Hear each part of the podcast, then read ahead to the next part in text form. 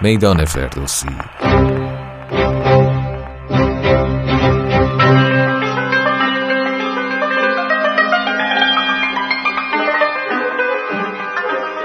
پادکستی برای معرفی و تشریح پنجاه اثر برتر در حوزه شاهنامه پژوهی. این قسمت جامعه شناسی شاهنامه فردوسی. سلام پیمان فیاس هستم و همراه دوست عزیزم فرشاد شهری در بیستمین قسمت از مجموعه پادکست های میدان فردوسی در خدمت شما هستیم. در قسمت پیشین به مناسبت پایان ده کتاب از پنجاه کتاب ویژه برنامه خدمت شما ارائه شد و از این قسمت به روال عادی برنامه ها برمیگردیم. در این اپیزود به سراغ کتاب جامعه شناسی شاهنامه فردوسی میریم. اثر دکتر مهدا بزرفکن که در 133 صفحه توسط انتشارات ازنو منتشر شده.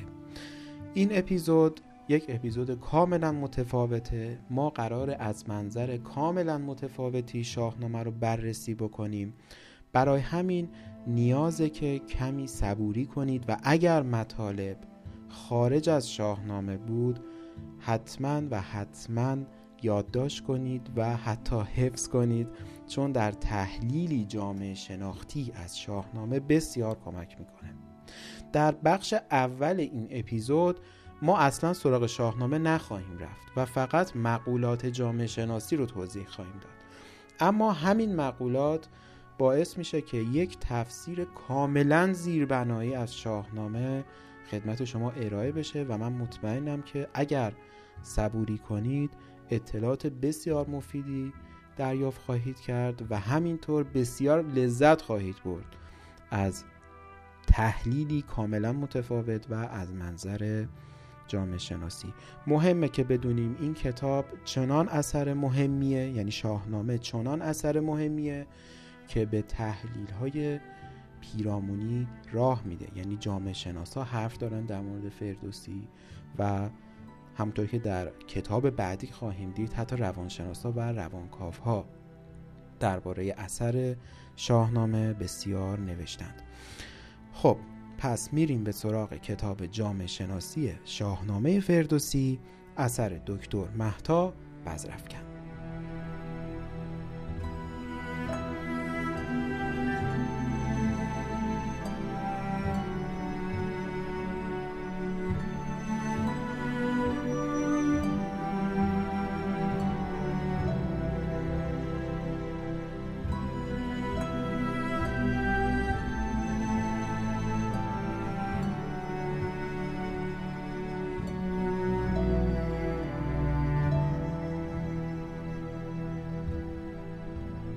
خب قبل از هر چیز من یادآوری می‌کنم که در نیمه اول این اپیزود ما به سراغ شاهنامه نخواهیم رفت و صرفا مقولات جامعه شناسی رو مطرح خواهیم کرد.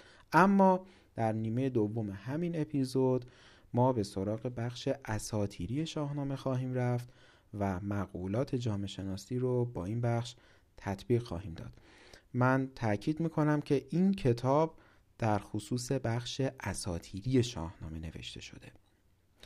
خب بریم به سراغ خود متن در بخش اساتیری شاهنامه زندگی اجتماعی انسان به صورت داستانی زیبا و در عین حال مطابق نظریه های امروزی جامعه شناسی ذکر شده است و به شکلی شگفتانگیز به موضوع جامعه و پدید آمدن زندگی اجتماعی پرداخته است.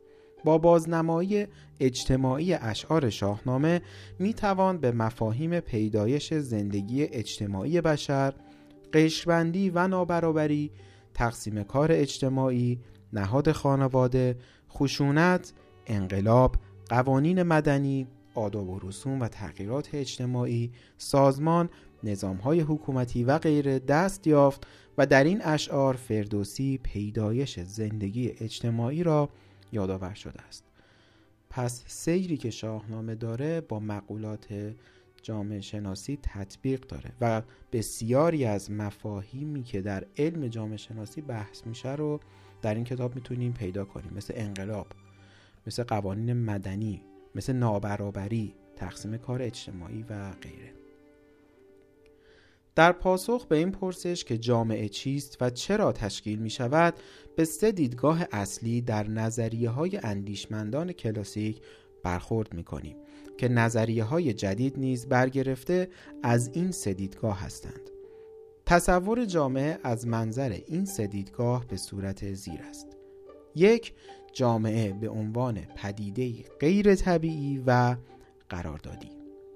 از این منظر جامعه اصالتی از خود ندارد بلکه انسانها به خاطر تأمین منافع و امنیت خود تن به قرارداد زندگی اجتماعی می دهند.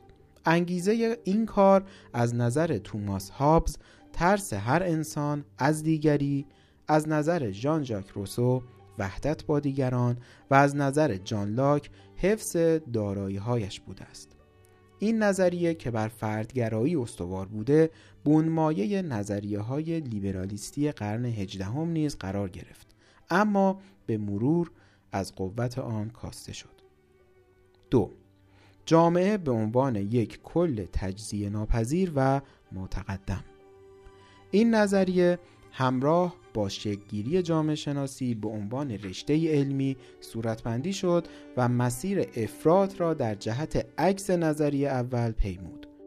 جامعه را اصل و انسان را مدنی و طب قلمداد کرد. هرچند جامعه از افراد و گروه ها تشکیل شده است اما حقیقت فرد را باید در جامعه جستجو کرد. جامعه به مسابع کل بر فرد به مسابع جز سیطره و تفوق دارد. این اندیشه ها دارای نوعی جمعگرایی و بیاعتنایی به فرد بودند. آگوست کنت، هربرت اسپنسر و امیل دورکیم را باید از طراحان اصلی این دیدگاه برشمرد. 3.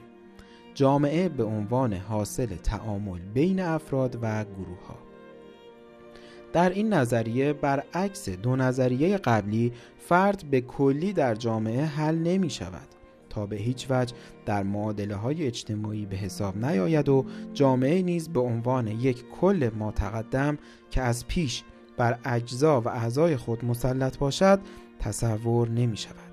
فرد به عنوان عنصری پایه دارای جایگاه مهمی است و جامعه نیز از تعامل و ارتباط بین همین افراد و اعضا شکل گرفته است که با از بین بردن این ارتباطات آن هم نابود می شود. این نگرش توسط جورج زیمل مطرح شد و در مسیر بعدی جامعه شناسی در قرن بیستم تاثیر زیادی گذاشت. نظریه معتدل و نسبی زیمل حد فاصل دو نظریه افراطی دیگر است یعنی نافیان جامعه مانند هابز و قائلان به اصالت جامعه مانند دورکیم قرار می گیرد. خب حتما باید نظریات هابز و ژان ژاک روسو رو جان لاک یا زیمل و دورکیم رو به خاطر داشته باشید چون به شما کمک می‌کنه در تحلیل رفتار شخصیت های شاهنامه. و حتی یک تحلیل زیربنایی به شما میده از سیر حوادثی که در شاهنامه رخ میده. انواع جامعه اندیشمندان جامعه ها را از نظر تحرک اجتماعی به سه دسته تقسیم بندی کردند. یک جامعه باز که در آن تحرک اجتماعی دشواری چندانی ندارد. جامعه باز چون دارای تحرک بسیار است جامعه پویا نیز خوانده می شود دو جامعه بسته که از تحرک اجتماعی بسیار پایینی برخوردار است و جامعه ایستا نیز نامیده می شود سه جامعه کاستی که در آن تحرک اجتماعی تقریبا محال است. خب ما می‌دونیم که در بخشی از شاهنامه ما این جامعه کاستی رو می‌بینیم. اما در خصوص اینکه چه عواملی برای نخستین بار باعث گرد آمدن انسان ها و پیریزی زندگی اجتماعی شده است به سه گروه از نظریات می‌توان اشاره کرد. الف منشأ درونی زندگی اجتماعی. از نظر پیروان این نظریه که به داروینیسم نزدیک است ریشه زندگی اجتماعی انسان ذاتی و غریزی است. و به عوامل بیرونی نیاز ندارد از نظر این گروه انسان به صورت غریزی مایل به زندگی اجتماعی است و بنا به قاعده تکامل و میل به بقا انسان نیز همچون موجودات دیگر در این مسیر حرکت کرده است و به مرور زمان آنان که با هم نسبت ژنتیکی و خونی داشتند به یکدیگر نزدیک شدند و این پیوند مشترک باعث ایجاد گروه های اجتماعی شده است. ب. منشأ بیرونی زندگی اجتماعی طرفداران این نظریه معتقدند که راز اجتماعی زیستن انسان را باید در عوامل خارجی جستجو کرد. از نظر این گروه نیاز انسانها برای تأمین مایحتاج ضروری زندگی باعث گرد هم آمدن آنان شده است و قراردادهای اجتماعی و همچنین رهبری رهبران از یک سو و ناتوانی بشر برای مقابله انفرادی در برابر مشکلات طبیعی از سوی دیگر از جمله دلایلی است که بشر را به سمت زندگی اجتماعی سوق داده است. جیم زندگی اجتماعی هم منشأ بیرونی دارد و هم منشأ درونی. در این دیدگاه هر دو عوامل درونی و بیرونی انسان را به سمت زندگی اجتماعی سوق دادند. طبع انسان مدنی است و مانند همه موجودات دیگر میل به بقا دارد. انسان با بکارگیری قدرت عقل و اندیشه دریافته است که زندگی اجتماعی و همکاری در جهت رفع نیازهای ضروریش بقای او را تضمین می کند.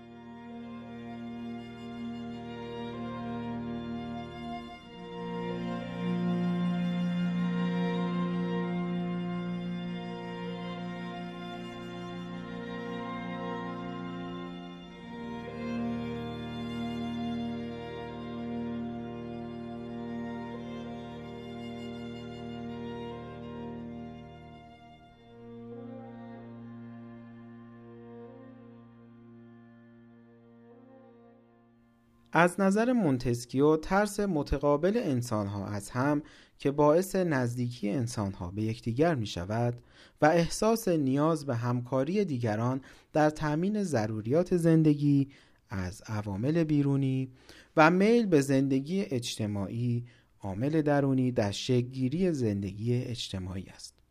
از نظر آگوست کنت نیز دو غریزه خودخواهی یعنی عامل درونی منجر به تشکیل خانواده و غیرخواهی یعنی عامل بیرونی زمینه را برای تشکیل زندگی اجتماعی مستعد کرده است.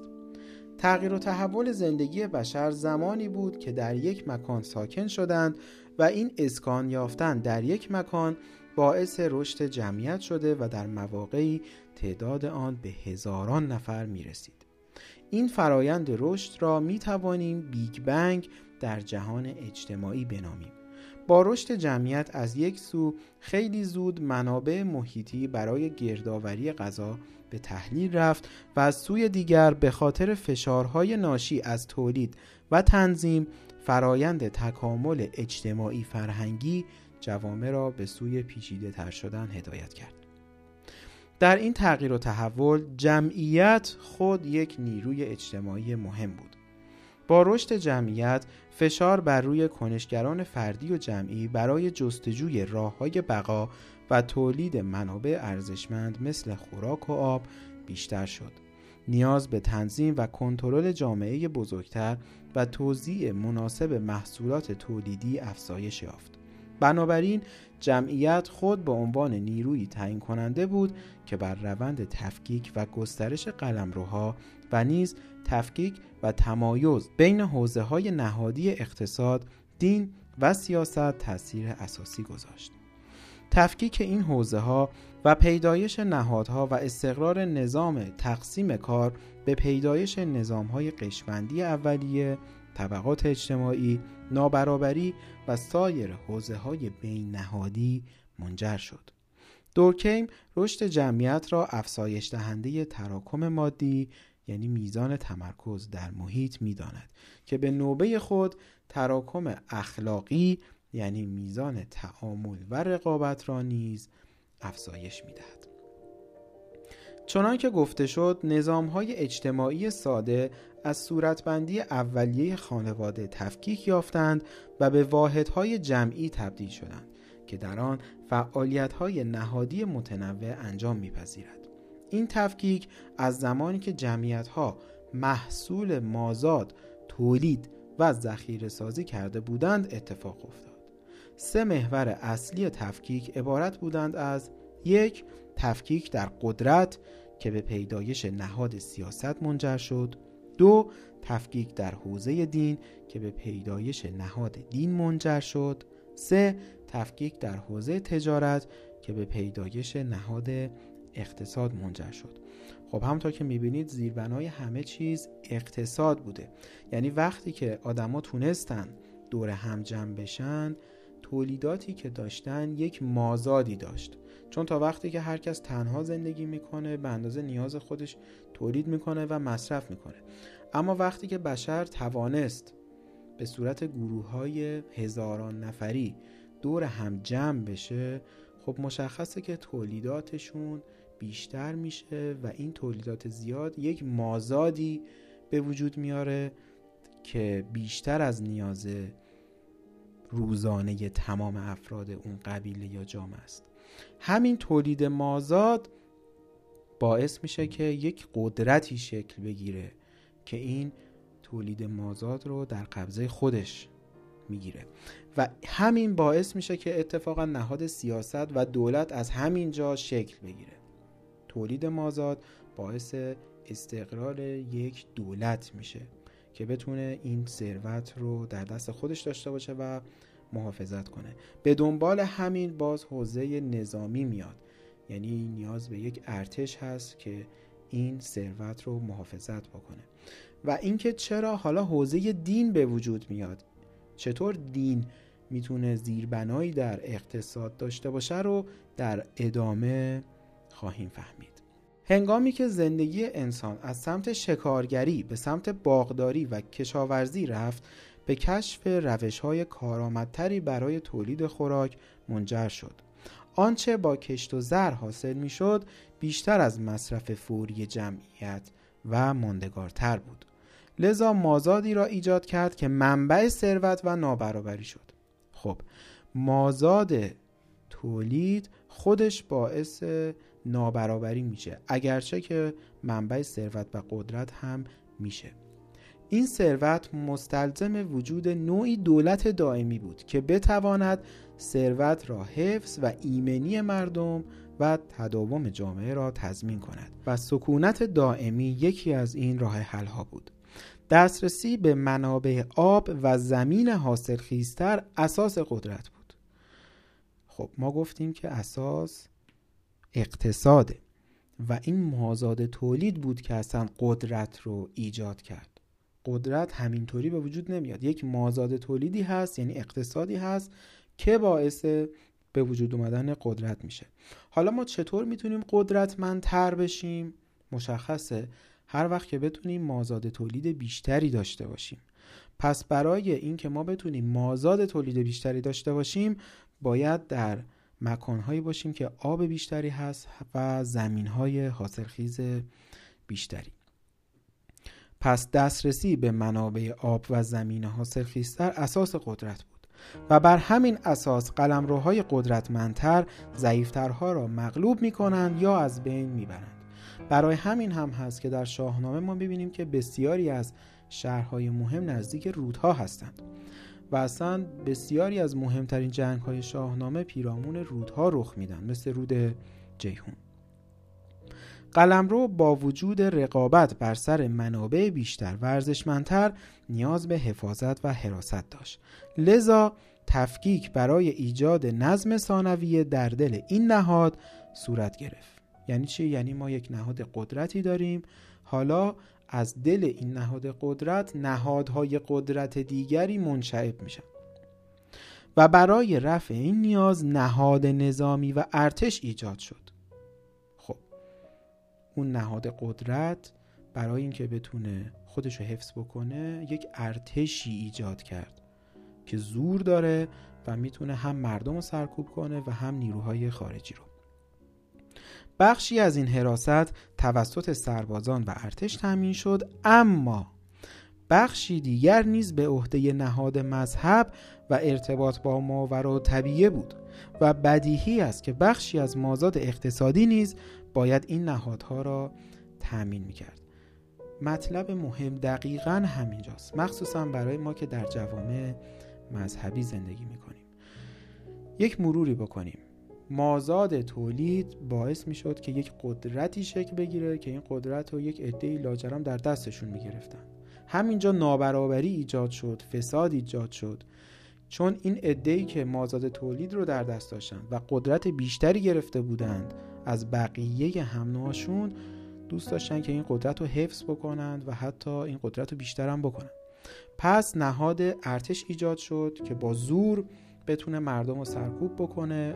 اگر قرار بود روزی این نهاد قدرت به خطر بیفته و هم نیروهای خارجی رو سرکوب بکنه. مشخصه که اون عده‌ای که قدرت رو در دست می‌گیرن یعنی مازاد ثروت رو دوست ندارن که بقاشون به خطر بیفته. اما بحث اینجاست که حراست از این منبع قدرت توسط ارتش نمی‌تونه به تنهایی شکل بگیره. چرا؟ چون سرکوب باید هم بیرونی باشه و هم درونی. یعنی شما هم نیاز داری که مردمی که شورش می‌کنن و با زور سرکوب کنی و هم نیاز داری که یک جوری این مردم رو سرگرم بکنی به مقولاتی ماورا طبیعه که اصلا فکر قبضه قدرت رو از دست بدن. اصلا چونی فکری نداشته باشن چون مشغول درون هستند یا مشغول ماورا طبیعه هستند و این نهادهای مذهبی می‌تونن به خوبی مردم رو کنترل بکنن که اصلا کار به جایی نرسه که اینو شورش بکنن و منابع قدرت رو در دست خودشون بگیرن. این مسئله بسیار مهمه و گفته شد که بدیهی است که بخشی از مازاد اقتصادی نیز باید این نهادها را تأمین می‌کرد. یعنی نهاد مذهب اگر میاد که به این شکل از منبع قدرت حراست می‌کنه خب باید یه پولی هم گیرش بیاد باید شریک بشه در قدرت. و اینجاست که از نهاد قدرت دقیقا دو تا شاخه اصلی بیرون میاد. یکی ارتش و دیگری مذهب.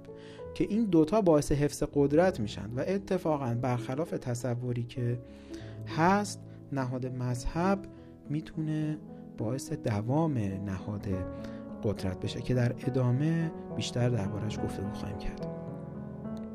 تحت تاثیر نیروی کلان توزیع منابع در قلم رو به جریان افتاد و توزیع نابرابر منابع عامل قدرت شد. عمدتا قدرت در دست کسانی بود که هم از میزان بیشتری از منابع برخوردار بودند و هم توانایی به خدمت گرفتن نیروهای قوی برای حفظ برتری خود را داشتند. آنها در جهت حفظ ثروتشان با نهادهای حفاظتی چون ارتش و روحانیون شریک شدند. بدین ترتیب آموزه ها و اقتدار دینی در دست گروه کوچکی از رهبران منتخب متمرکز گردید و در قدرت سهیم شدند. هم ارتشیا و هم روحانیون در قدرت سهیم شدند. قدرت در قلمرو بر چهار پایه استوار شد. یک پایه فیزیکی یعنی ظرفیت یک کنشگر برای درگیری فیزیکی در کنشهای خاص. دو پایه اجباری یعنی به کارگیری زور و اجبار برای تهدید کنشگران به رفتار معین. سه پایه اداری یعنی مرحله که زور فیزیکی کافی نیست و پایه های اجباری نیز قوی نیست. قدرت برای تحکیم به پشتیبانی نیاز دارد و در این هنگام پایه اداری قدرت به کمک پایه اجباری می آید هماهنگی دستورات نظارت بر کسانی که از دستورات اطاعت نکنند و اعمال مجازات بر کنشگران سرکش ساختار درونی پایه اداری قدرت را تشکیل می دهد. همه قدرت ها نسبت به سایر پایه ها بر پایه اداریشان استوارند. چهار پایه نمادین یعنی قدرت دارای پایه نمادین نیز هست که عبارتند از ارزش ها، ایدولوژی ها و فرا ایدولوژی ها که اینجا مذهب هم قرار می‌گیره که مشروعیت بخشند و برای کل نظام قشبندی به کار گرفته می شوند. به موازات اینکه قدرت تحکیم و متمرکز می شود ایدئولوژی و فرا ایدئولوژی ها در جهت مشروع سازی به بخشی از پایه نمادین قدرت تبدیل می شوند خب ما بسیار می‌تونیم شاهد مثال بیاریم که چطور مذهب باعث میشه که نهاد قدرت حتی مقدس بشه. و حتی شورش علیه نهادهای قدرت می‌تونه یک عمل اهریمنی محسوب بشه. در شاهنامه هم ما می‌بینیم. در شاهنامه هم ما می‌بینیم که مثلا پادشاهی گوشتاس یک پادشاهی مقدسه. و اصلا خود اسفندیار معتقده که هر کسی علیه شاه حرفی بزنه کاری اهریمنی انجام داده و جایگاهش جهنمه. خود اسفندیار اصلا معتقده که راه بهشت و جهنم رو شاه مشخص می‌کنه و شاه تجلی خداست. یعنی همون شخصی که در رتبه اول قدرت قرار گرفته. منابع مالی برای حفظ قدرت از مازاد اقتصادی و مالیات تأمین می شود از یک سو در سمت تولید افزایش تولید در قلم رو مازاد اقتصادی به وجود می آورد و در نتیجه مالیات بیشتری از کنشگران گرفته و به وسیله آن پایه های اجباری و اداری قدرت تقویت می شود این همون بحث مالیات در شاهنامه است. ببینید ما داریم بحث های زیربنایی انجام میدیم و مهمه که بدونیم ساختار قدرت چطوری شکل گرفته و مثلا بحث مالیات در شاهنامه در بخش تاریخی شاهنامه چرا انقدر اهمیت داره قدرت و پول منابع افتخار آفرینند و منزلت ایجاد می کنند. هرچه دسترسی افراد به رسانه های نمادین مثل پول، نفوذ، عواطف و غیره بیشتر باشد منزلت اجتماعی اشخاص بیشتر می شود. بدیهی است که منزلت تنها از طریق دسترسی به منابع کمیاب به دست می آید خب اینجاست که ما می‌بینیم که دودمان ها به وجود میاد یعنی اشخاصی که هرچه بیشتر به منابع ثروت وصل هستند و نزدیکتر هستند دودمان های قدرتمندتر یک جامعه رو تشکیل میدن که دودمان رستم هم یکی از همین دودمان ها بود. بر اساس نظر دورکیم دین نظام یک پارچه ای از اعتقادات و اعمال مرتبط با امور مقدس است. امور مقدس یعنی اموری که حرمت یافته و ممنوعند. اعتقادات و اعمالی که همه کسانی را که به آنها عمل می کنند در ضمن یک اجتماع اخلاقی مرسوم در یک جامعه دینی با هم متحد می کند. در این تعریف دورکین به کارکرد انسجام بخش و فرهنگی دین اشاره کرده است. اما پیدایش نهاد دین چگونه بوده است؟ دورکین پاسخ میده. دین نیز یکی از نهادهای اصلی منفک شده از نظام خیشاوندی است. بر اساس تحلیل اسپنسر کارکردهای نهاد مذهب عبارتند از یک حفظ اعتقادات. دو تقویت چارچوب ها و ساخت های اجتماعی از طریق فعالیت های عبادی. اساسا مذهب در جوامع انسانی برای جایگزین شدن با نهادهای رسومی به عنوان مکانیزم اصلی کنترل اجتماعی پدید آمد. ببینید اساسا مذهب به وجود اومد برای کنترل اجتماعی. همون حفاظت از قدرتی که گفتم که درونی باید انجام بشه. یعنی انسان ها از درون خودشون اصلا سرکوب بکنن یا اصلا خودشون رو منحرف بکنن از فکر به اینکه بتونن نهاد قدرت رو قبضه کنن.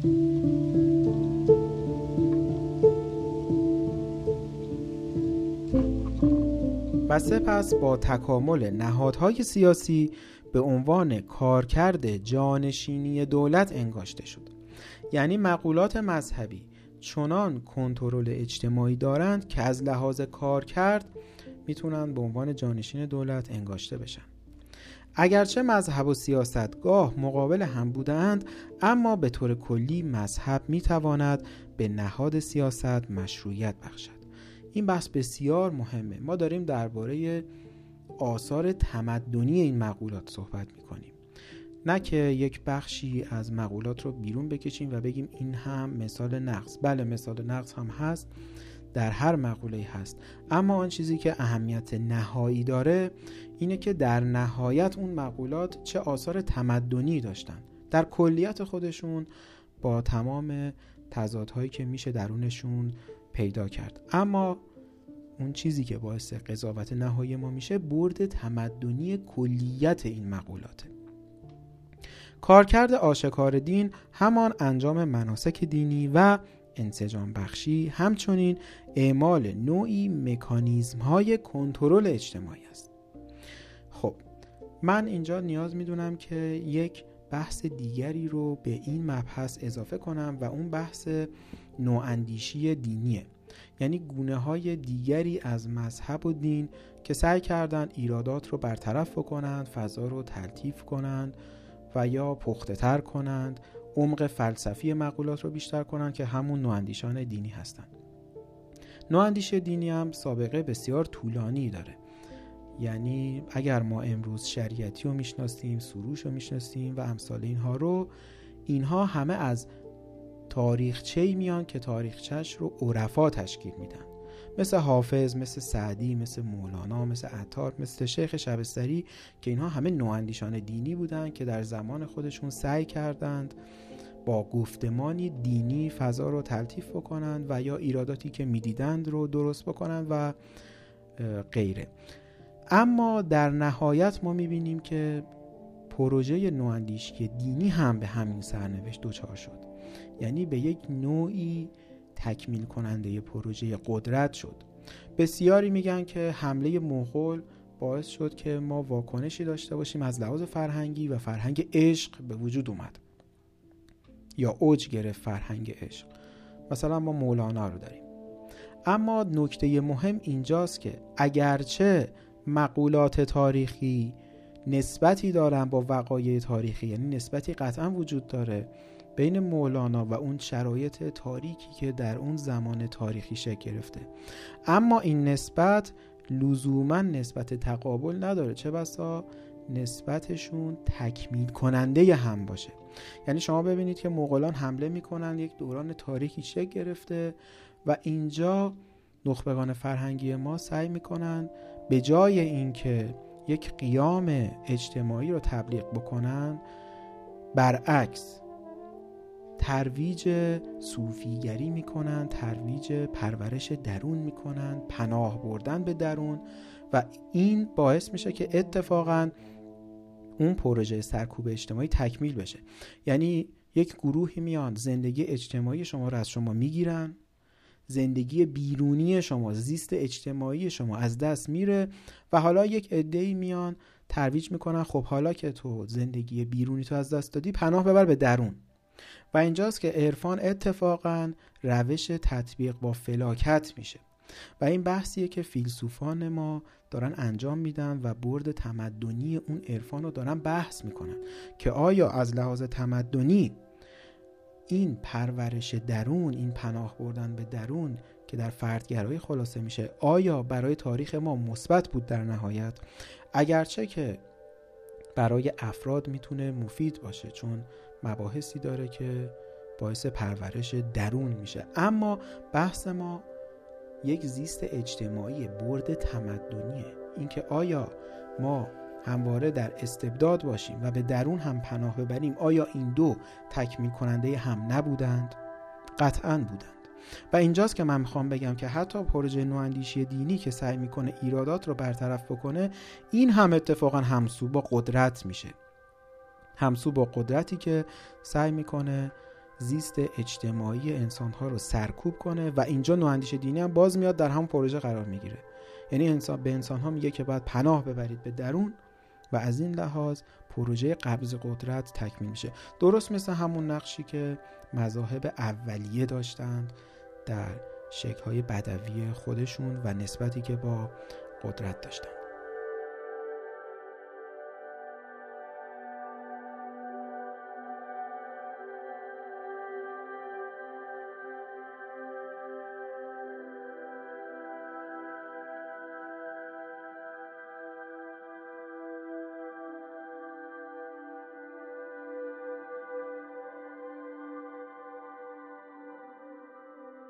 جمعبندی این مطلب اینه که اگر ما می‌بینیم در جوامع دینی استبداد تداوم بیشتری داشته به این خاطره که ربطی وجود داره بین فرهنگ دینی و تداوم استبداد. همونطور که می‌بینیم اگر خاور میانه رو ما با سایر نقاط جهان مثل اروپا یا آمریکا مقایسه بکنیم یعنی جوامعی که کمتر مذهبی هستن و مذهب قوت کمتری داره در اونجا می‌بینیم که استبداد حضور کمرنگتری داره و خیلی زودتر این مسئله حل شده و گام های دیگر تاریخیشون رو برداشتن.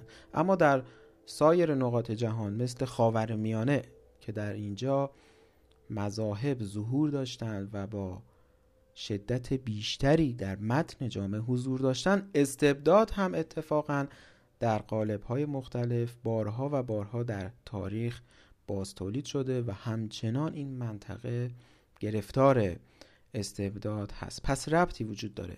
و این رو هم تاکید کردیم که این فرهنگ استبداد زاست یعنی فقط مذهب نیست. وقتی که ستون اصلی یک فرهنگ نواندیشی دینی باشه مثل فرهنگ ما فرهنگ ملی ما که ستون اصلی این فرهنگ نواندیشی دینی هست یعنی حافظ یعنی سعدی یعنی مولانا و غیره ما می‌بینیم که به تداوم استبداد هم ختم خواهد شد.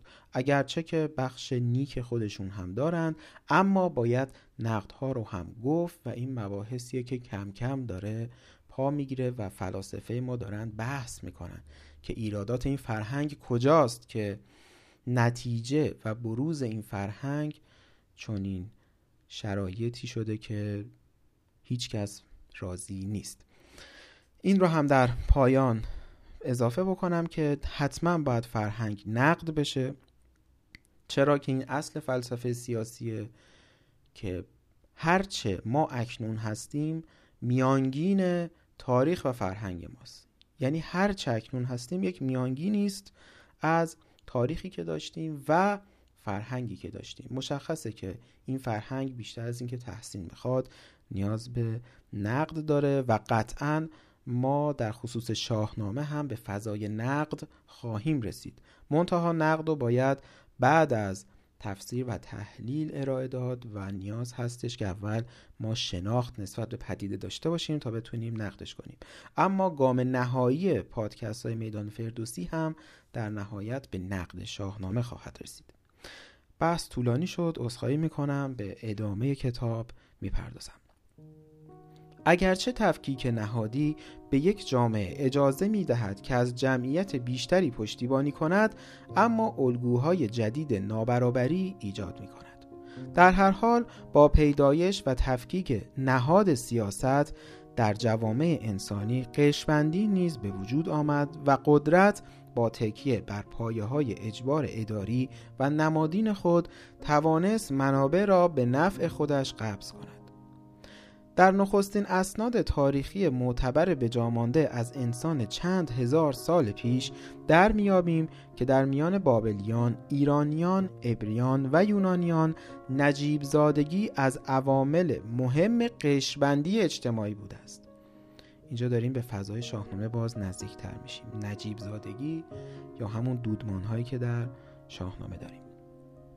آغاز نابرابری هنگامی بود که جوامع گردآورنده خوراک و شکار به سمت کشاورزی حرکت کردند و هنگامی که کنشگران از ابزار و تکنولوژی های جدید برای بهره برداری از کالاها و خدمات استفاده کردند و مازاد تولید را افزایش دادند کسانی که به منابع نیروی کار و ابزار بیشتری دسترسی داشتند توانگر شدند و دیگران را در قبال مزد به کار گرفتند و نابرابری نیز افزایش یافت.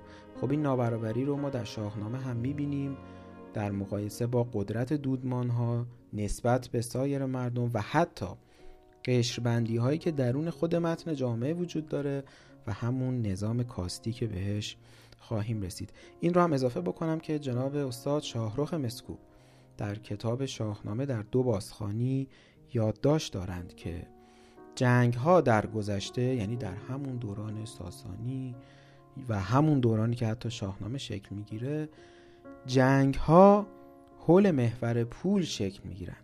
یعنی اینطور نبود که سربازان یک کشور به خاطر ارق ملی به جنگن. اینطور نبوده. بلکه سربازا خریداری می شدن یعنی دودمان های مختلف بهشون نامه می‌دادن که جنگ قرار شکل بگیره و اگر در این جنگ شرکت بکنید این مقدار پول به شما پرداخت میشه. و صرفا اگر یک جنگی صرفه مالی داشت سربازان در اون جنگ شرکت می‌کردن و حتی جانشون رو هم می‌دادند. پس پول به این دلیل انقدر اهمیت داره حتی در جهان شاهنامه و در تاریخ کهن. قشبندی یا توزیع نابرابر منابع ارزشمند آغاز نابرابری در جامعه است. پس چی شد؟ وقتی ما یک مازاد تولیدی داریم این اگر برابر توضیح نشه ایجاد فساد می‌کنه. این منابع ارزشمند می توانند پول، گفتمان یا ایدئولوژی باشند. پول، ثروت، قدرت و منزلت چهار منبع نابرابری هستند که البته پول و قدرت مهمتر هستند. اگر کتاب پروانه پورشریعتی رو خونده باشید یعنی کتاب افول و سقوط شاهنشاهی ساسانی اونجا خواهیم دید که اتفاقا عدم حمایت دودمانهای اشکانی از پادشاهی ساسانی باعث سقوط ایران شد در حمله عرب. و اینجاست که انقدر نقش پول و قدرت برجسته میشه. چون اشکانیان زمین های بسیار زیادی داشتند و چون زمین های زیادی داشتند نیروی جنگ زیادی داشتند. یعنی ساسانیان باید با دودمان های اشکانی به یک تفاهمی می‌رسیدند تا اشکانیان در جنگ ها شرکت کنند. این خیلی مطلب مهمیه. یعنی ارق ملی آنچنان هم شدید نبوده که باعث انسجام یک کشور در برابر یک نیروی خارجی بشه. یعنی عدم حمایت دودمانهای اشکانی از پادشاهی ساسانی باعث شد که این پادشاهی در جنگ با اعراب شکست بخوره و ایران هم سرنوشتش چنان بشه. البته که خود دودمان ها قضیه رو خیلی ملی نمی‌دیدن.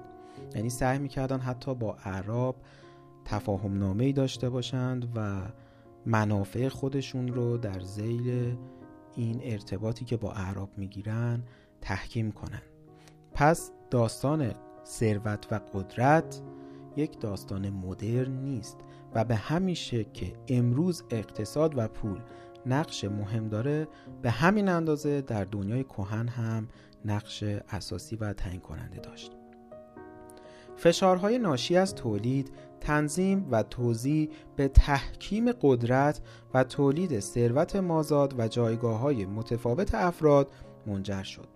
با افزایش مازاد اقتصادی جمعیت نیز افزایش یافت. در نتیجه تحت تاثیر نیروی کلان تنظیم و تفکیک نهادی حوزه سیاست، دین و اقتصاد نیز تفکیک و در نتیجه قدرت تحکیم گردید و از تحکیم قدرت برای قصب مازاد اقتصادی استفاده شد. بنابراین یکی از نیروهای مهم تعیین کننده سطح نابرابری تحکیم و تمرکز قدرت است. پس نابرابری در توزیع ثروت نیز به سطح مازاد اقتصادی مرتبط است. اما از آنجا که نابرابری گسترده و عمیق موجب نارضایتی و در نتیجه تهدیدی برای انسجام محسوب می‌شد راهکار توزیع منابع بین کنشگران به شکلگیری نظام قشبندی انجامید یعنی چی؟ یعنی وقتی که مازاد تولید به دست اومد و یک عده‌ای این مازاد تولید رو به دست گرفتند. اگر به تنهایی می‌خواستند این قدرت رو اداره کنن قطعا شکست می‌خورن. چه اتفاقی افتاد؟ گروه های دیگری رو اومدن سهیم کردن در قدرت خودشون تا جامعه نتونه شورش کنه.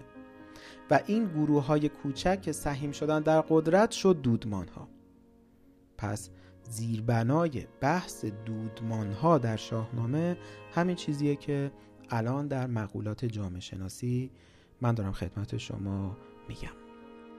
هنگامی که قدرت متمرکز شد دو گونه منبع ارزشمند دیگر نیز پدیدار و منابع مادی و غیر مادی یعنی منزلت نیز به طور نابرابر توضیح شدند و صاحبان این منابع یعنی رهبران سیاسی و مذهبی مازاد تولید را تصرف کردند.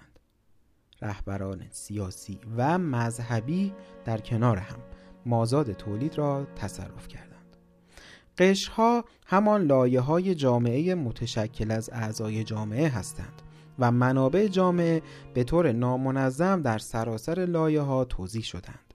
افرادی که به منابع بیشتری دسترسی دارند در لایه بالایی ساختار اجتماعی طبقه بندی می شوند و هرچه دسترسی افراد به منابع به تدریج کمتر و کمتر می شود در لایه های پایینتر جامعه طبقه بندی می شوند. جامعه شناسان اصطلاح طبقه را به معانی متفاوت به کار بردند. از نظر وبر طبقه اجتماعی به مجموعی از افراد اطلاق می شود که موقعیت مشترکی دارند. بنابراین از منافع اقتصادی و فرصتهای زندگی مشابهی برخوردارند.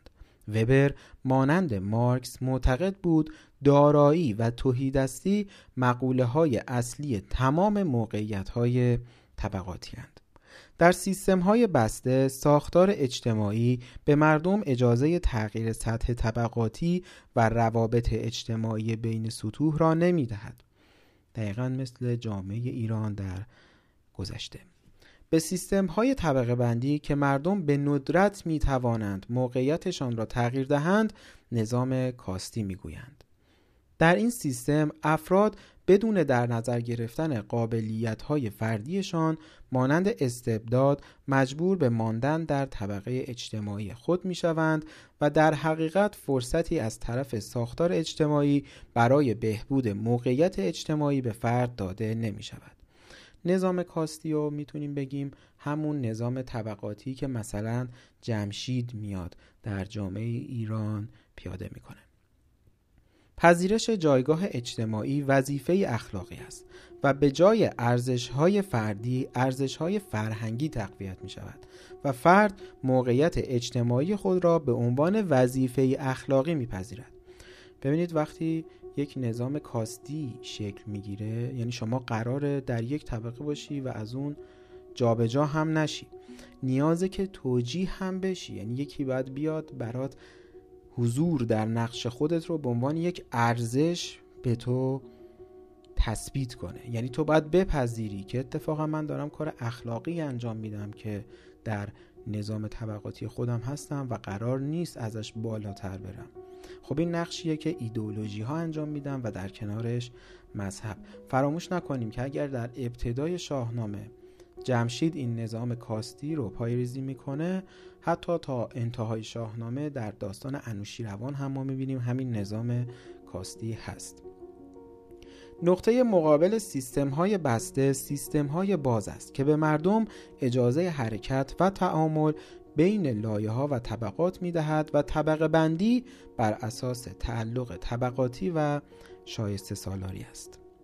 بی تردید در همه جوامع بشری به درجات مختلف طبقه بندی و تمایز طبقاتی وجود داشته است. در ایران نیز طبقات اجتماعی همواره وجود داشتند و وجوه تمایز آنها در پست های رسمی، مشاغل حرفه‌ای، نوع مالکیت و ثروت و درآمد بوده است. مانند درباریان، وزرا، دیوانیان، روحانیان، تجار، کسبه، صنعتگران، کارگران، دهقانان و غیره.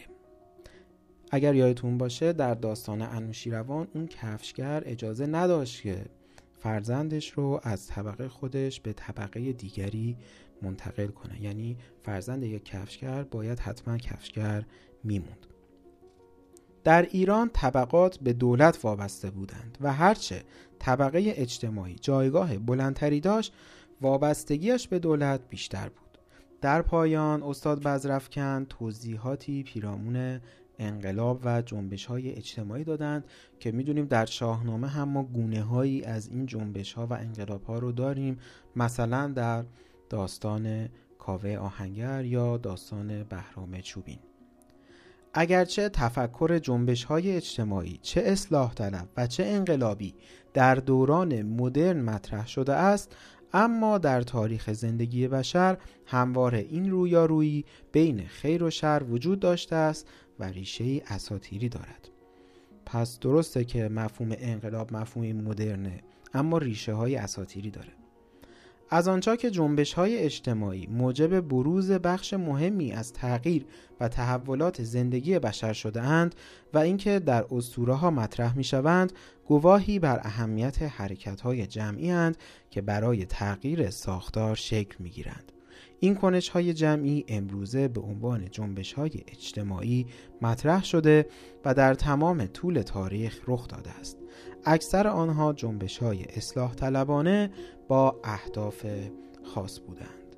خب همینجا بخش اول این اپیزود به پایان می‌رسه. در بخش بعدی من باز خواهم گشت و بیشتر به شاهنامه خواهم پرداخت. با توجه به مقدماتی که به صورت مفصل در بخش اول ذکر شد. به سراغ فرشاد میریم تا ببینیم برامون چی آماده کرده.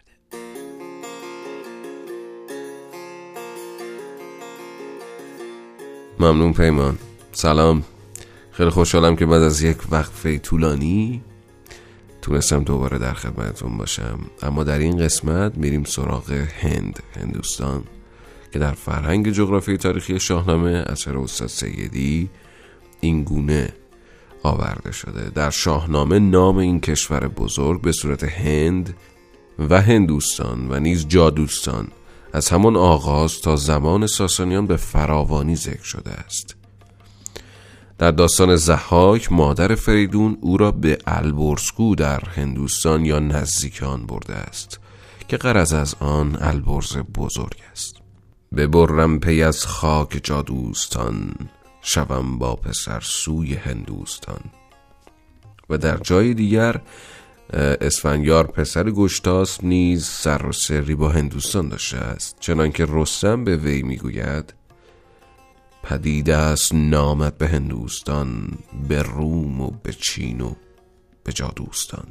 همچنین در صفحه 615 کتاب استاد سیدی آوردن که روابط بسیار دوستانه انوشیروان با هندیان و آوردن کلیلو دمنه و شطرنج از هند به ایران و متقابلا ابداع بازی تخت نرد توسط بوزرجمهر و بردن آن به هندوستان مشهور است. بارسترین رابطه دوستانه ایران و هندوستان هم آوردن دو هزار لولی رامشگر هندی به ایران در زمان بهرام گور بوده است. استاد سیدی تمام ابیاتی که اشارهی به هند هندوستان و جادوستان دارند و اووردن که من فقط گزیده ای از اونها رو مطرح کردم. اما بریم سراغ موسیقی هندوستان.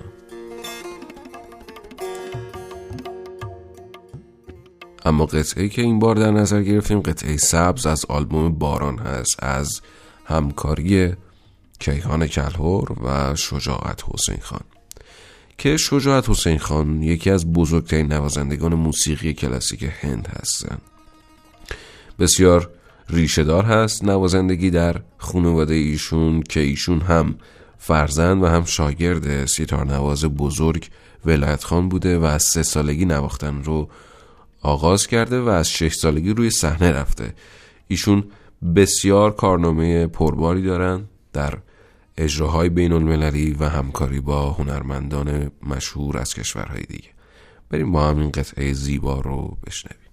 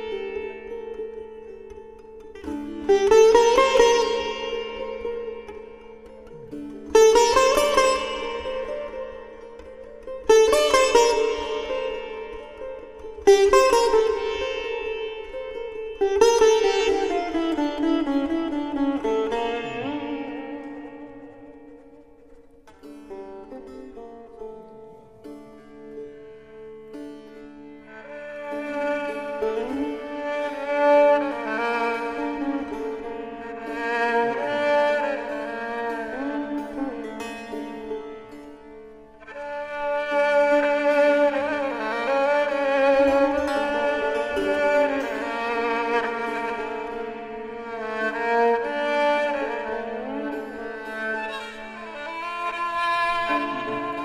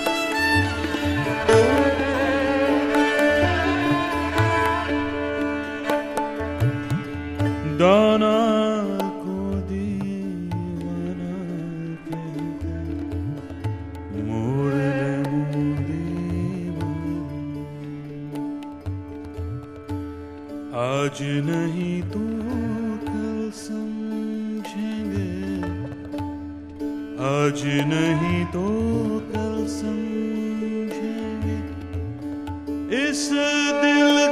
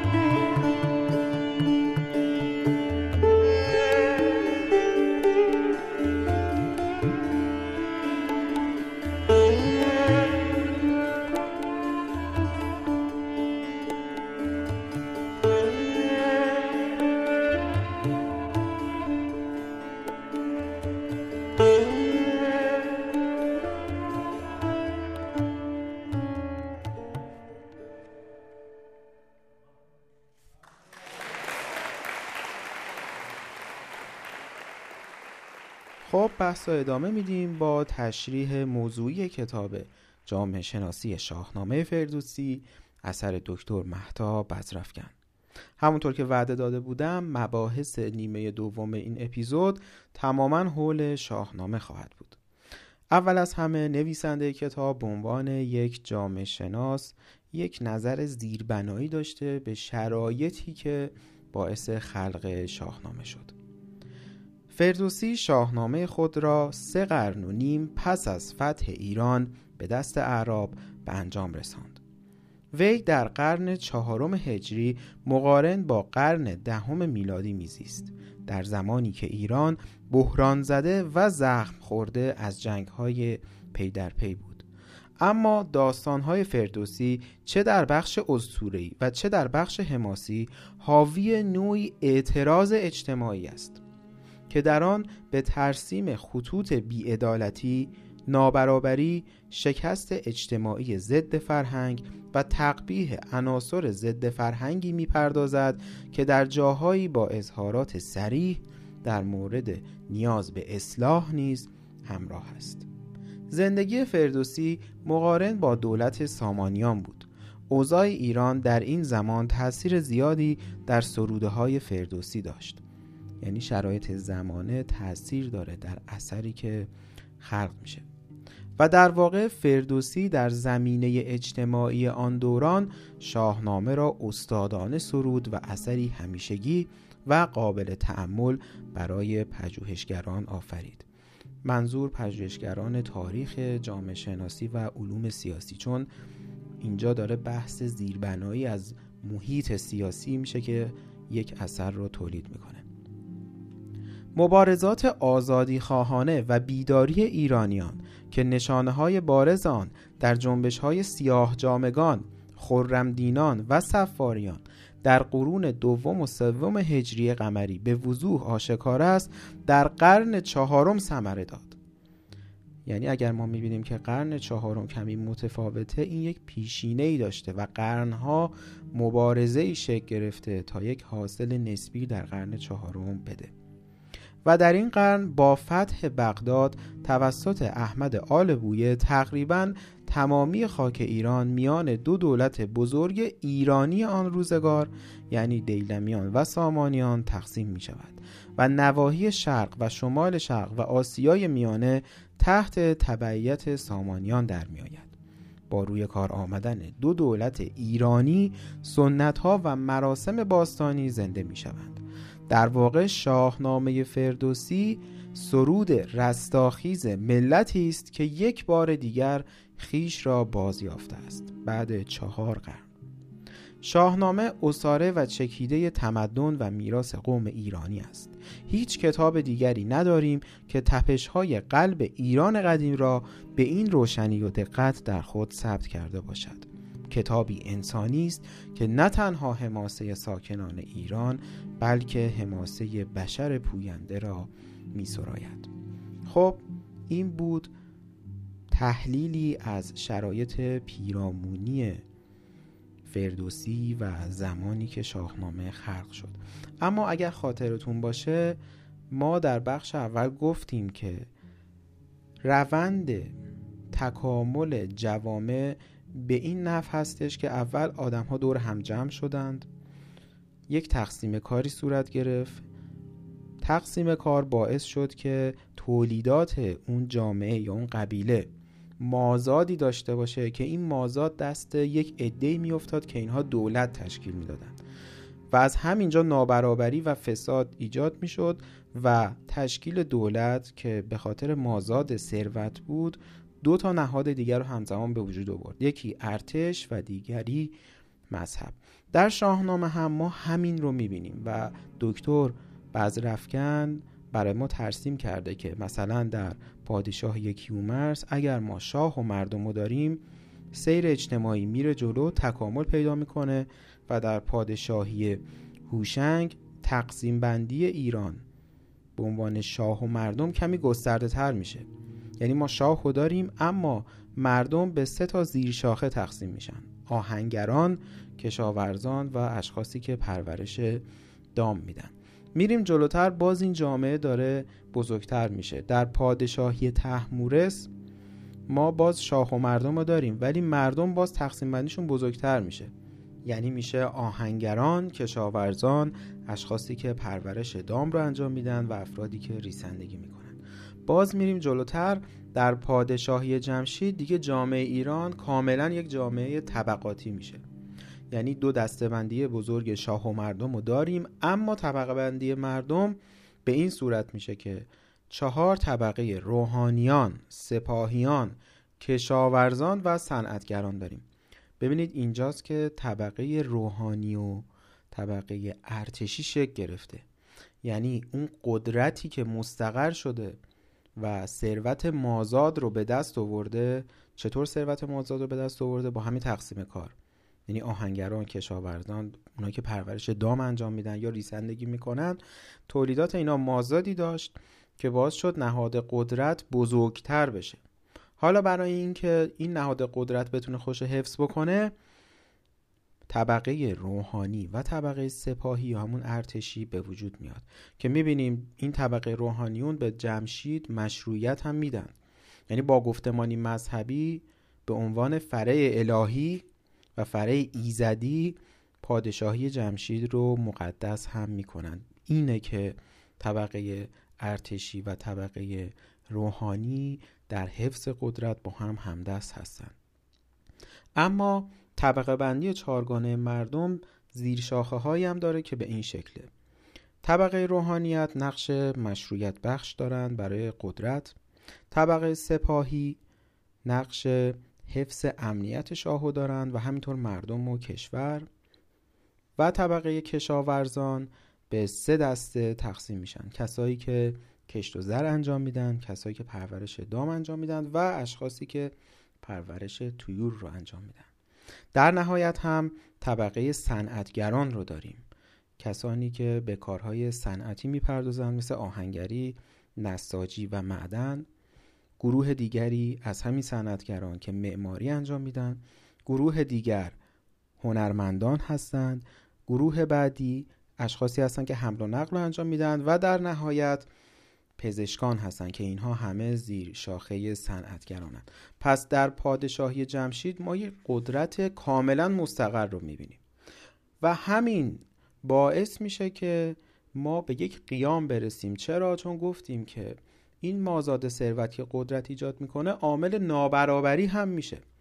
و وقتی که ما نابرابری داریم یعنی شورش هم داریم. و اینجاست که ما می‌رسیم به قیام کاوه که یک فصل رو مفصلا دکتر بزرفکن به قیام کاوه اختصاص داده.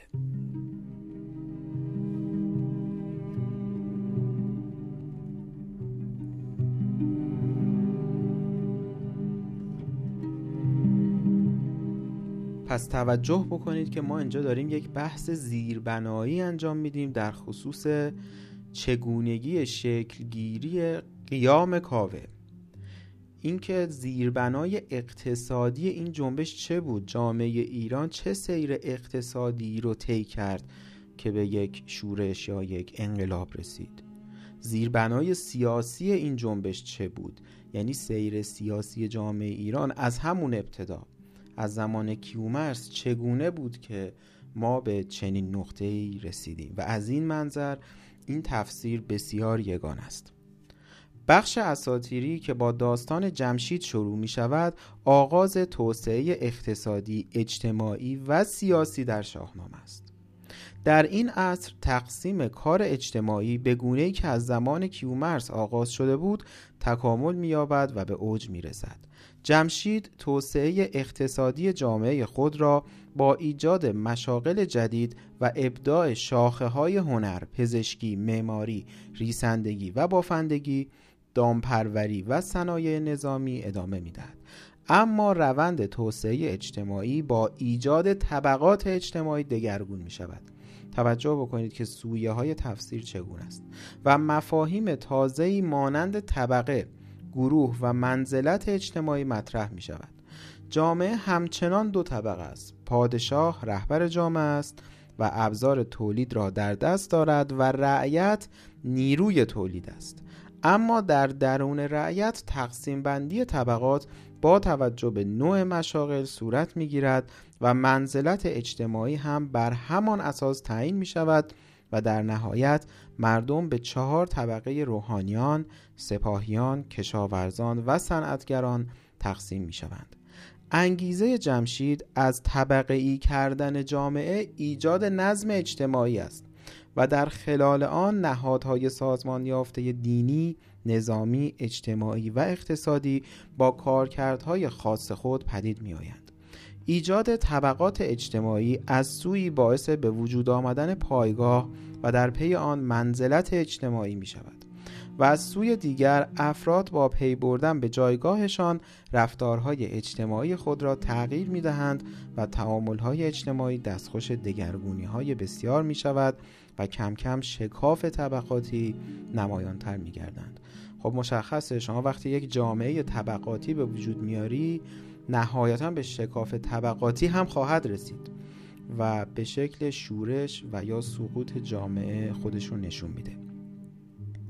شکل دادن به سپاه ساختن جنگ افزارهای جدید و توسعه آنها نشان دهنده احساس نیاز به تأمین امنیت جامعه انسانی است. اما جمشید دچار غرور می شود در اثر غرور و افتادن در دام منیت به یک باره آین خودکامگی و استبداد پیش می گیرد خب دلیل این غرور چیه؟ ما داریم یک تحلیل جامعه شناختی انجام میدیم. دلیل این غرور انباشت ثروتیه که باعث انحصار قدرت میشه. و وقتی این انباشت ثروت توزیع برابر در جامعه نداشته باشه ایجاد نابرابری می‌کنه و این ایجاد نابرابری باعث فساد میشه. یک فساد حکومتی. شما در نظر بگیرید که یک ثروت بسیار زیادی یک آن در دست یک شخص قرار می‌گیره به جای اینکه توزیع برابری داشته باشه در جامعه. استبداد جمشید باعث شد که مردم از او روی برگردانند و کشور جمشید رو به آشوب بگذارد. مردم که از این هرجمش به سطوح آمده بودند وعده های دروغ زحاک را باور و با اعتماد کردن به او جمشید را رها کردند و انان جامعه را به دست زحاک سپردند. چندی نگذشت که زحاک بعد از دست یازیدن به خزانه های جمشید چهره اصلی خود را نشان داد. ماردوش هر ظلمی به مردم روا می داشت. قتل، قارت، تجاوز به نوامیس مردم و کشتن جوانان ایران زمین برای تأمین غذای ماران. مارانی که از مغز جوانان تغذیه می کردند. یعنی پیچیده ترین و کامل ترین عضوی که قدرت تمیز و تفکر دارد. خب تغذیه مغز جوانان نمادی از استهمار یک جامعه. نماد ظلم و بیدادگری زحاک و دوران تاریک و سیاه اوست. زحاک فرهیختگان را خار و جادوگران را جایگزین آنها می کند جادوگران همون نادانان هستند. مرگ هایی که در داستان زحاک اتفاق می افتد از مرگ های سیاسی است. تکرار می کنم مرگ هایی که در داستان زحاک اتفاق می افتد از مرگ های سیاسی است که قربانیان بی هیچ تظلم خواهی و صرفاً به میل فرمانروای خود کامه کشته می شوند کسی قدرت اعتراض به صورت علنی ندارد و حرف و حدیث ها و اعتراض ها فقط در بین مردم و آن هم به صورت بسیار مخفیانه بیان می شود زحاک نیز چون همه خودکامگان از آزادی بیان حراس دارد. زحاک در نمادشناسی اسطوره های ایرانی یکی از پایاترین و بغرنجترین نماد هاست نماد اهریمن و تاریکی. در شاهنامه نیز ضحاک با اهریمن پیوندی تنگ دارد اما کیست که نداند خودکامگان و اهریمنان جاودانه نخواهند زیست؟ مردم ایران زمین از جور زحاک به سطوح آمده بودند. اما چون بین آنها یک دستی و اتحاد و رهبری نبود نمی توانستند بر زحاک بشورند. فردوسی می‌گوید مردم چون انجمن نبودند نمی توانستند به روشنایی ایزدی دست یازند. ببینید فردوسی آگاهه که باید مردم اتحاد داشته باشند در برابر استبداد. روشنایی ایزدی در کلام فردوسی رسیدن به آزادی و عدالتی است که ایزد به مردمان عطا کرده است و دیوان آن را از مردم ستانده بودند. کاوه در اساتیر ایران چهره اساتیری دارد که رهبری جنبشی اجتماعی را بر عهده می‌گیرد. حضور کاوه در شاهنامه کوتاه اما سائقوار و برای این است که بر ظلم اعتراض کند. و توصیف فردوسی از بانگ کاوه نشان از مهابت و شکوه اعتراض دارد. تکرار می‌کنم توصیف فردوسی از بانگ کاوه اون دادی که می‌کشه بر سر زحاک نشان از مهابت و شکوه اعتراض دارد که سراحت و شجاعتش خاص رهبری مقتدر است یعنی کاوه. با توجه به روایت کوتاهی از این داستان حال می توان به بررسی جامعه شناختی آن پرداخت بر اساس چارچوب نظریه تحقیق هر جنبشی در زمینه اجتماعی خاصی اتفاق می افتد. در واقع زمینه اجتماعی به عنوان فضای ایجاد کننده جنبش امکانات و محدودیت های خیش را ارائه می کند. بر این اساس در جنبش کاوه می توان گفت که زمینه جنبش کاوه وضعیت اجتماعی بود که از زمان پادشاهی جمشید به وجود آمده بود. یعنی جمشید میاد یک جامعه طبقاتی درست می‌کنه. خب این جامعه طبقاتی باعث شکاف طبقاتی میشه و مشخصه که یک شخصی از قشر کارگر که دقیقا تمام فشار طبقاتی روی این قشر هست قیام می‌کنه. زمینه ای که در آن توسعه اجتماعی، اقتصادی، فرهنگی و طبقاتی شدن جامعه باعث بروز شکاف در بین مردم شده بود و طبقات بالا و پایین به وجود آمده بودند. عملکرد نامطلوب و ظالمانه جمشید شاه باعث به وجود آمدن نارضایتی در بین جامعه شده و زمینه تغییر شاه فراهم شد. مردم به امید بهتر شدن اوضاع جامعه به زحاک که در واقع دشمنی خارجی محسوب می‌شد رو آورده بودند. اما آنچه که اتفاق میافتد اوضاع را به سمت سیاهی و تاریکی بیشتر سوق می‌دهد. دقیقا تاریخ ایرانه که ما دائم از چاله میفتیم به چاه. یعنی برای اینکه از دست جمشید فرار بکنیم پناه می‌بریم به زحاک و این شاید دقیقا یک فرمول باشه برای تاریخ ایران که همواره برای رهایی از دست جمشیدها پناه بردیم به زحاک ها توصیف فردوسی از زحاک نمونه ای از پادشاهی خودکامه و ظالم است که جامعه را به تدریج در وحشتی عمیق و تلخ فرو برده است. او علاوه بر اینکه بسیار بیدادگر است بنیادهای فرهنگی جامعه را نیز مورد هدف قرار داده است. او دانایان را از بین برده و با جایگزین کردن جادوگران و خرافات سعی می کند ناآگاهی از خود بیگانگی و وحشت را در بین مردم پایدار و بدین طریق حکومت خیش را مستحکم نماید. دقیقا تفسیریه که از حکومت های توتالیتر داریم. یعنی یک استبداد به راحتی نمی‌تونه در یک جامعه حضور داشته باشه مگر اینکه مردم از لحاظ فکری فاسد بشن. یعنی خوراکی که به اونها داده میشه از لحاظ هنری یک هنر مبتزل باشه. خوراکی که به اونها داده میشه از لحاظ فکری یک خوراک تحریف شده و سطحی و سخیف باشه. وقتی که مردم روز به روز بیشتر مبتزل تر بشن مشخصه که استبداد هم می‌تونه بهتر در این جامعه حضور داشته باشه.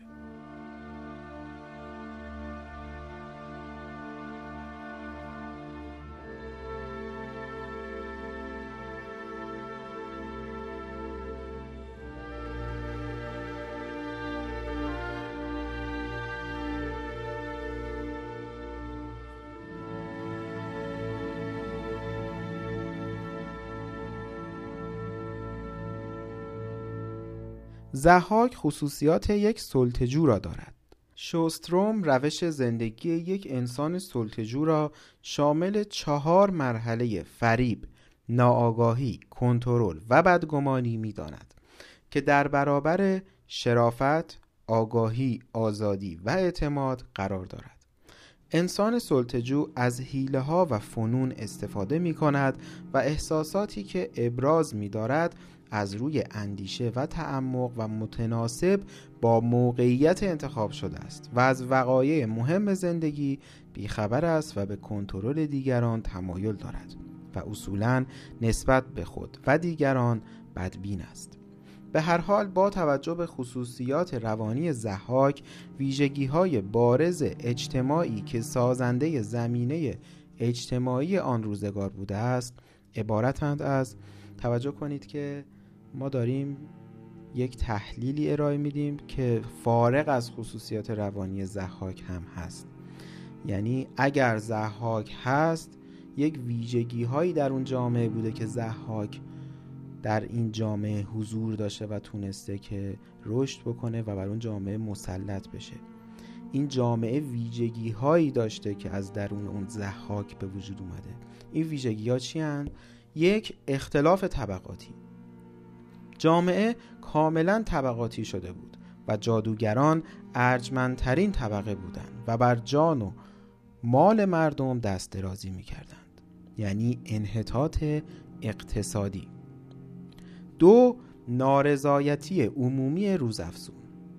به دلیل ظلم و ستم زحاک و اطرافیانش این نارضایتی عمومی ایجاد شده بود و یعنی انحطاط سیاسی. سه انحرافات اجتماعی و فرهنگی که یعنی دوری از ادب و فرهیختگان و خردورزان که باعث انحطاط فرهنگی شده بود. پس سه عامل انحطاط اقتصادی انحطاط سیاسی و انحطاط فرهنگی جامعه ای ساخته بود که لاجرم زحاک از درون این جامعه بیرون می اومد وقتی جامعه اینقدر دچار انحراف و انحطاطه مشخصه که سرنوشت خوبی نخواهد داشت و یک شخص شایسته از این جامعه بیرون نخواهد آمد. و توجه بکنید که اینها به هم ربط داره. یعنی انحطاط اقتصادی باعث انحطاط سیاسی میشه. و انحطاط سیاسی باعث انحطاط فرهنگی. حال کاوه آهنگر به طبقه کارگر تعلق دارد که می تواند نماینده نقشی باشد که طبقات عامه به ویژه صنعتگران و کشاورزان در انتخاب فرمانروایان محلی داشتند. کاوه به همین دلیل اولین ویژگی رهبر یک جنبش را دارد. او از وضع موجود نه حراسیده است و خواهان تغییر رویه حاکم بیدادگر می شود. اما حاکم ظالم حاضر به مصالحه نمی شود. چرا کاوه اولین ویژگی رهبری جنبش رو داره؟ چون خودش از طبقه کارگره و طبقه ای که کاملا اون انحطاط رو داره احساس می‌کنه. یعنی فشار این انحطاط های اقتصادی سیاسی و فرهنگی بیشتر از همه رو دوش طبقه کارگره. و به همین دلیل ما می‌بینیم که یک کارگر اول قیام می‌کنه یعنی کاوه. از آنجا که زمینه عمل جمعی از قبل آماده بود احساس نیاز به رهبری برای اینکه جنبشی علیه زحاک شروع شود به وجود آمده بود. خب زیربنای یک جنبش هم بود همون شکاف طبقاتی. حرکت او تقابل را در زمینه اجتماعی مستعد ایجاد می کند زمینه اجتماعی یک جنبش از قبل مستعد بود به خاطر همون انحطاط هایی که در جامعه وجود داشت. وقتی کاوه می بیند حاکم ظالم حاضر به مصالحه نمی شود تصمیم به مبارزه برای دادخواهی می گیرد او نیاز به همراهی مردم دارد. بنابراین چرم آهنگریش را به درفشی می بندد و در بازار به میان مردم می رود و آنها را برای مبارزه با زحاک فرا می خواند. درفش کاویانی نماد اعتراض بود. پس نماد این جنبش هر جنبش یک نمادی داره. نماد این جنبش درفش کاویانی بود که مردم به گرد آن جمع شدند. در این میان آنچه که مردم را در این جنبش با کاوه همراه کرد هدف مشترک تغییر حکومت سیاسی و به پادشاهی رساندن فریدون است. همه یک چیز می‌خواستند. بر همین هم تونستن حول یک پرچم جمع بشن. همه می‌خواستن که اوضاع سیاسی یک دگرگونی کامل داشته باشه یعنی شبیه انقلاب. پادشاهی که از ظلم به دور و به عدالت نزدیک است. یعنی فریدون که ایدئولوژی جنبش رو تشکیل میده ایدئولوژی جنبش کاوه فریدونه که توسط بازاریان و یاران اصلیش نظیر فریدون رواج و گسترش می‌یابد. بازاریان، کاوه و یاران فریدون همه توزیگران این ایدئولوژی هستند. ایدئولوژی خود فریدونه و هر کسی که داره فریدون رو یاری می‌کنه میشن توزیگران ایدئولوژی یک انقلاب. بدین طریق هرچند در آغاز خودکامگی جمشید باعث بروز یک اندیشه انقلابی در مردم می شود و زحاک به پادشاهی می رسد اما خودکامگی و ستم او بسیار شدیدتر و پیچیده تر از جمشید است و به تقابل کاوه و سرانجام دست یافتن به نوعی خرد جمعی و آگاهی اجتماعی منجر می شود و در نهایت انقلابی شکل می گیرد. وقتی فریدون به کاوه میپیوندد با یزدان جهان آفرین نیایش و راز و نیاز می کند و هدفش را به او می‌گوید و از او یاری می‌خواهد که این نشان دهنده ایدئولوژی عدالت خواهی و یکتاپرستی در این جنبش است نباید فراموش بکنیم که این انقلاب هم یک انقلاب به گونه مذهبی هم بوده چون یکتاپرستی دائما تاکید میشه در این جنبش. در این ایدئولوژی اعتقاد به موثر دانستن خداوند در امور اجتماعی و سیاسی نیز به وضوح دیده می شود اینجا یک جدولی ترسیم کردن دکتر بزرفکن در خصوص این انقلاب که من جدول رو برای شما می‌خونم. در خصوص ویژگی های جنبش کاوه. زمینه جنبش اختلاف طبقاتی افزایش انحرافات اجتماعی و فرهنگی نارضایتی عمومی. رهبری کاوه به عنوان رهبر اصلی و فریدون به عنوان رهبر فرعی. توزیگران ایدئولوژی بازاریان، فریدون، خردمندان و فرهیختگان. پیروان این جنبش مردم عادی. شکل اعتراض تظاهرات. هدف جنبش تغییر حاکمیت سیاسی. شبکه ارتباط جنبش شبکه اجتماعی مردم و بازاریان. نماد جنبش درفش کاویان. نظام اعتقادی جنبش یکتاپرستی و مؤثر دانستن خداوند در امور ضمن حرکت و نه سکون انسان. توجه بکنید که این خداپرستی در این حال اعتقادی به یک حرکت جمعی هم داره. یعنی همه امور رو به خداوند نمیسپاره و به تقدیر یا به درون پناه ببرن مردم. به خدایی اعتقاد دارن اما سرنوشت خودشون رو هم خودشون به دست می‌گیرن و قیام می‌کنند تصویر فردوسی از زمان حاکمیت زحاک که در آن راستی و حقیقت جرأت عرض اندام ندارد و ریاکاری و فریب در جامعه حاکم شده است و دانشمندان فرصت ابراز عقیده ندارند و در مقابل انسانهای فاسد و تبهکار جای انسانهای فرهیخته را گرفتهاند بیانگر اوضاع سیاسی و اجتماعی زمان شاعر است. خب این هم خیلی نکته جالبیه که ما گویی در این داستان داریم اعتراض فردوسی به زمانه خودش رو می‌بینیم. مثل هر شاعر دیگهی که با تشبیه سعی می‌کنه به روزگار خودش انتقاد کنه و روزگار خودش رو به تصویر بکشه. و جایگاه نابسامان دانشمندان، فرزانگان و حاکمیت صفاکان و خونریزان بر جامعه روزگار فردوسی. و از آن مهمتر درک درست فردوسی از سازوکارهای حاکم بر جنبشهای اجتماعی مطابق آخرین دستاوردهای دانش اجتماعی بشری است. یعنی اون سیری که فردوسی ترسیم می‌کنه برای تمرکز قدرت و فساد قدرت و سیری که شکل می‌گیره برای اعتراض اجتماعی که حاصل از شکاف طبقاتیه کاملا منطبق با آخرین مقولات فلسفه سیاسی و علم جامعه شناسی.